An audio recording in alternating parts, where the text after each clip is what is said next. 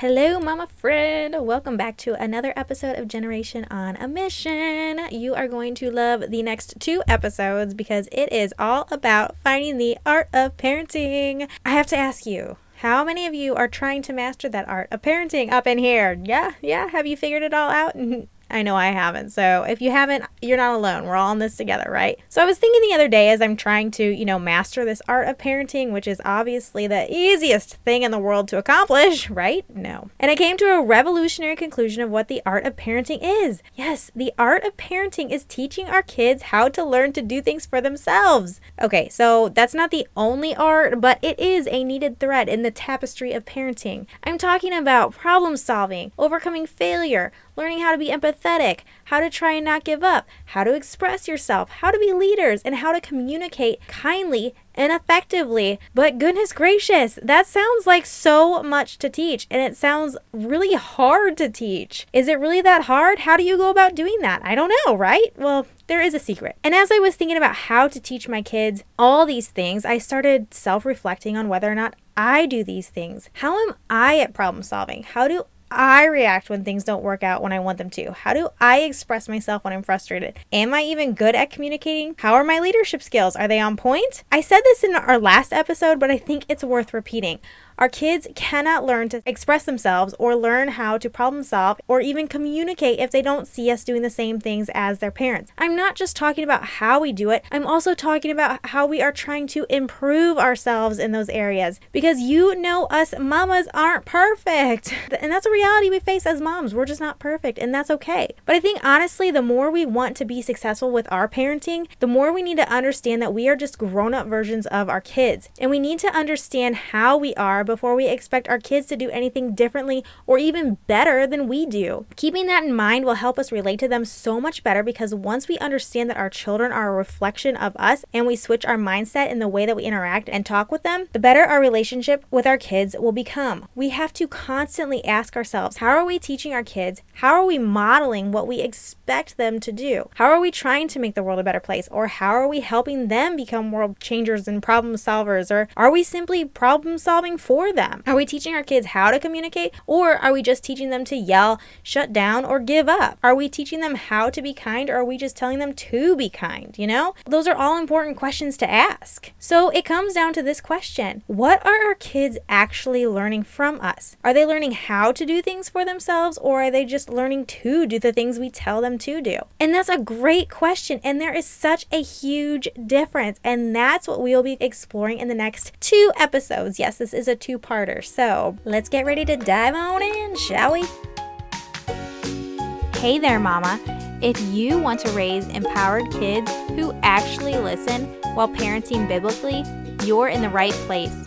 Not only does this podcast help you strengthen their spiritual gifts and walk in purpose at a young age, but it also teaches you how to parent with intention. Welcome to the Generation on a Mission podcast, where we focus on fostering our children's leadership skills so they can become world changers. Hi. I'm Michelle Schauf, former classroom educator turned parent educator, blogger, and podcaster, all while changing dirty diapers, drinking lukewarm coffee, and leaning on Jesus. Grab your headphones, whip out the Tata, and start feeding your baby. We've got some learning to do.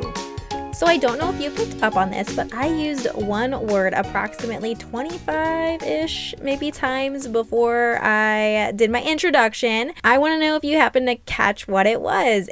It is such an important word, and it is a word that is so important when it comes to self reflecting and helping our kids grow into independent problem solvers who are capable of seeing change and making changes despite challenges that come their way. And the word that I'm talking about is the word how. It is such a simple word, but I'm going to get into why this word is just so important when we are teaching our kids to do anything new or when we're teaching them to become self aware of their actions and emotions or learning how to communicate with others and learning how to overcome challenges. I think oftentimes our kids come across struggles and we just automatically want to fix it for them because we're mamas, right?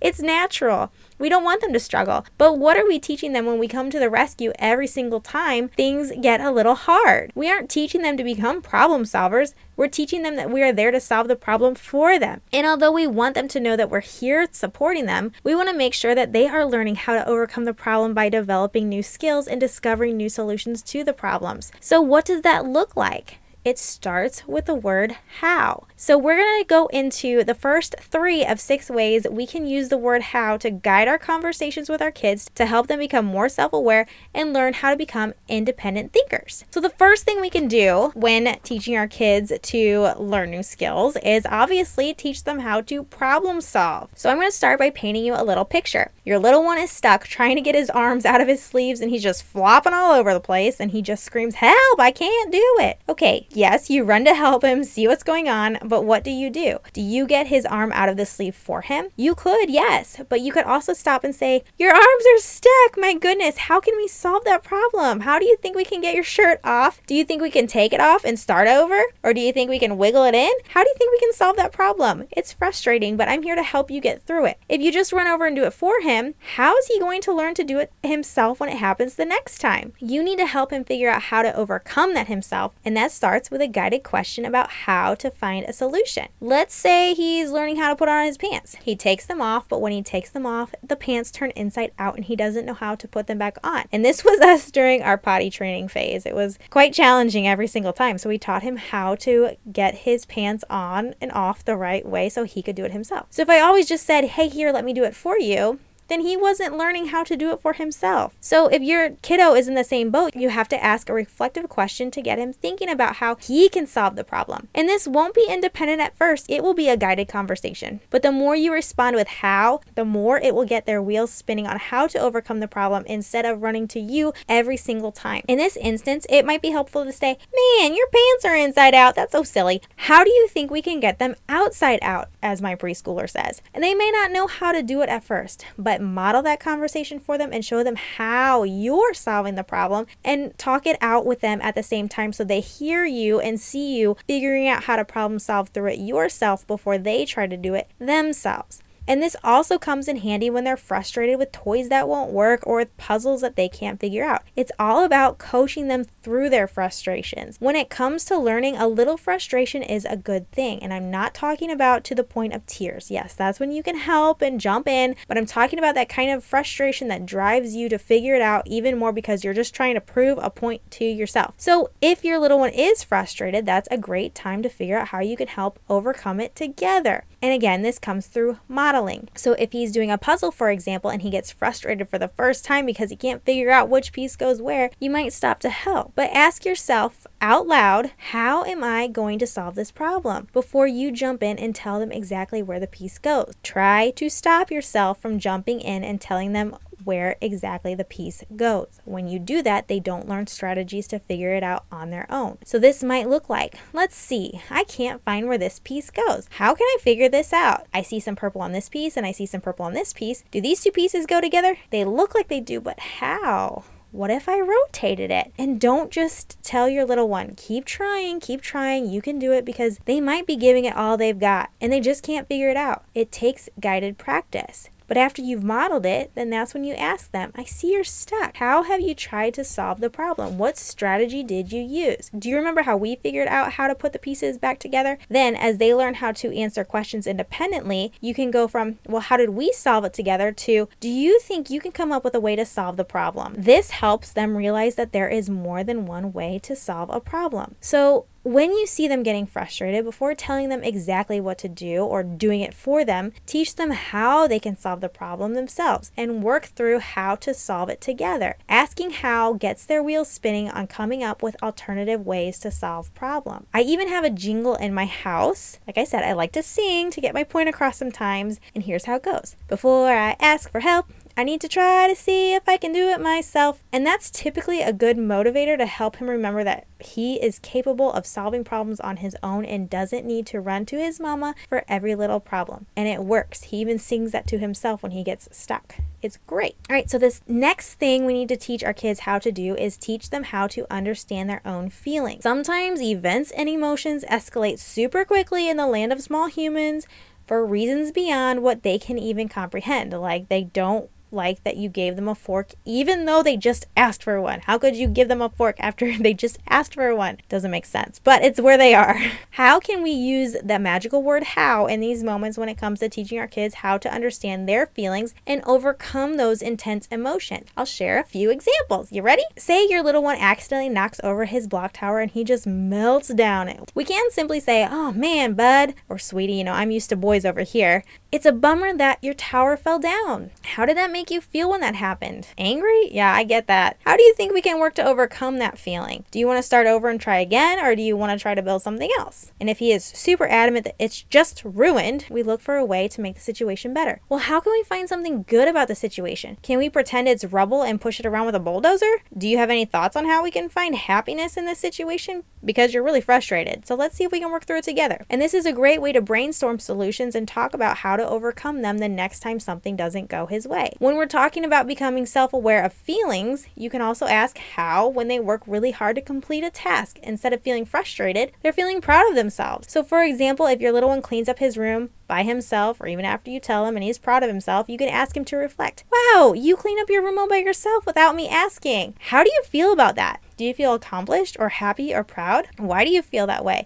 Asking them how they feel when they experience emotions helps them learn how to identify them, and asking them how they can overcome emotions helps them with learning to self regulate and identify strategies to use after they are able to identify them so that they can overcome them and work past them in the coming times. If they understand how they feel when they do something good, then they understand that they're able to make the connection that when they work hard and feel accomplished, they get a good feeling inside their bodies which helps drive that intrinsic motivation that our kids need to be successful, right? All right, the last one I'm going to talk about in this episode is teaching them how their actions impact others. And that is so important because it is so beneficial to build empathy. We all need empathy in our lives. So it is so needed and beneficial to ask how they made other people feel when they make kind or hurtful choices to those around them. We can't just tell our kids to say sorry when they do something unkind towards someone else. When we do that, we're implying that that's the only way to make things right. And when we do that, we aren't actually raising an awareness of why they are actually apologizing. They're just running through the motions because that's what mama told them to do. They just want to move on to their next activity, so they just say sorry so they can move on.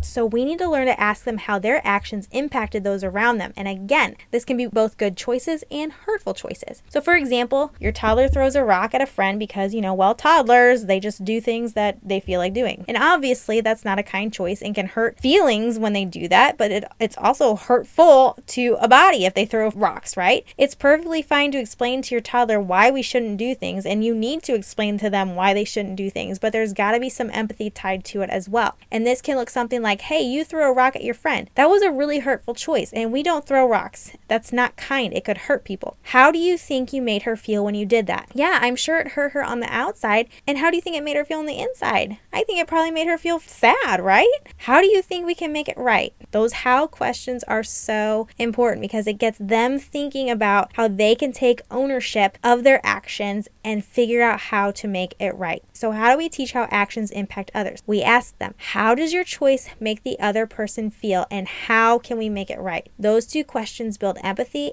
and accountability which are both necessary in life in general. Now, when it comes to making a kind choice, the same goes for asking how their choice made the other person feel. It goes both ways for both the good and the bad. This builds the connection that their actions have power and that they can make other people feel good when they make kind choices. So we just ask the same question when they do something good. For example, your toddler shares his toy. You still acknowledge the good and you say, I noticed you shared your toy with Susie. You are spreading kindness. How do you think it made her feel? How did you feel when you gave her the toy? And that puts the ownership back on identifying his feelings as well and recognizing that good feeling that they get inside, but also recognizing that when they made a choice for their friend, they made their friend feel a certain way, which is so beneficial to raise awareness of empathy. Asking how is a great way to put ownership on them and get their wheels turning about how they are difference makers. It's a great open ended question that helps build self awareness and awareness of others' emotions, which is so needed in this world in which we live, right? Okay, so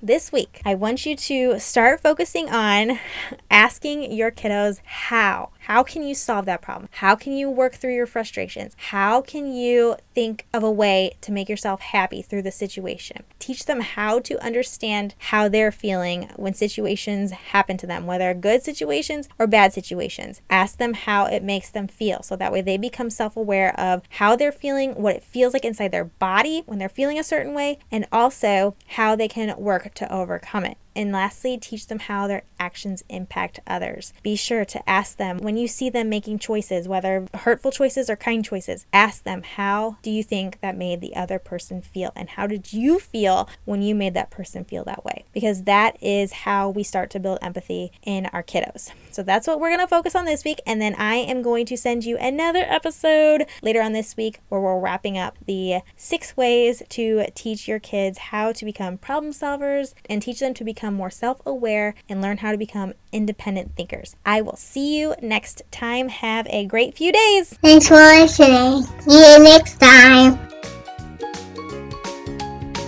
Real quick before you go, if today's episode made you laugh, learn, or love your littles a little more, please head on over to iTunes, subscribe, and leave a written review for the Generation on a Mission podcast. If you're needing simple ideas to boost learning for your kiddo, be sure to follow me on Instagram at Michelle Schauf, S C H A U F, or join our Facebook page at Generation on a Mission. See you next time.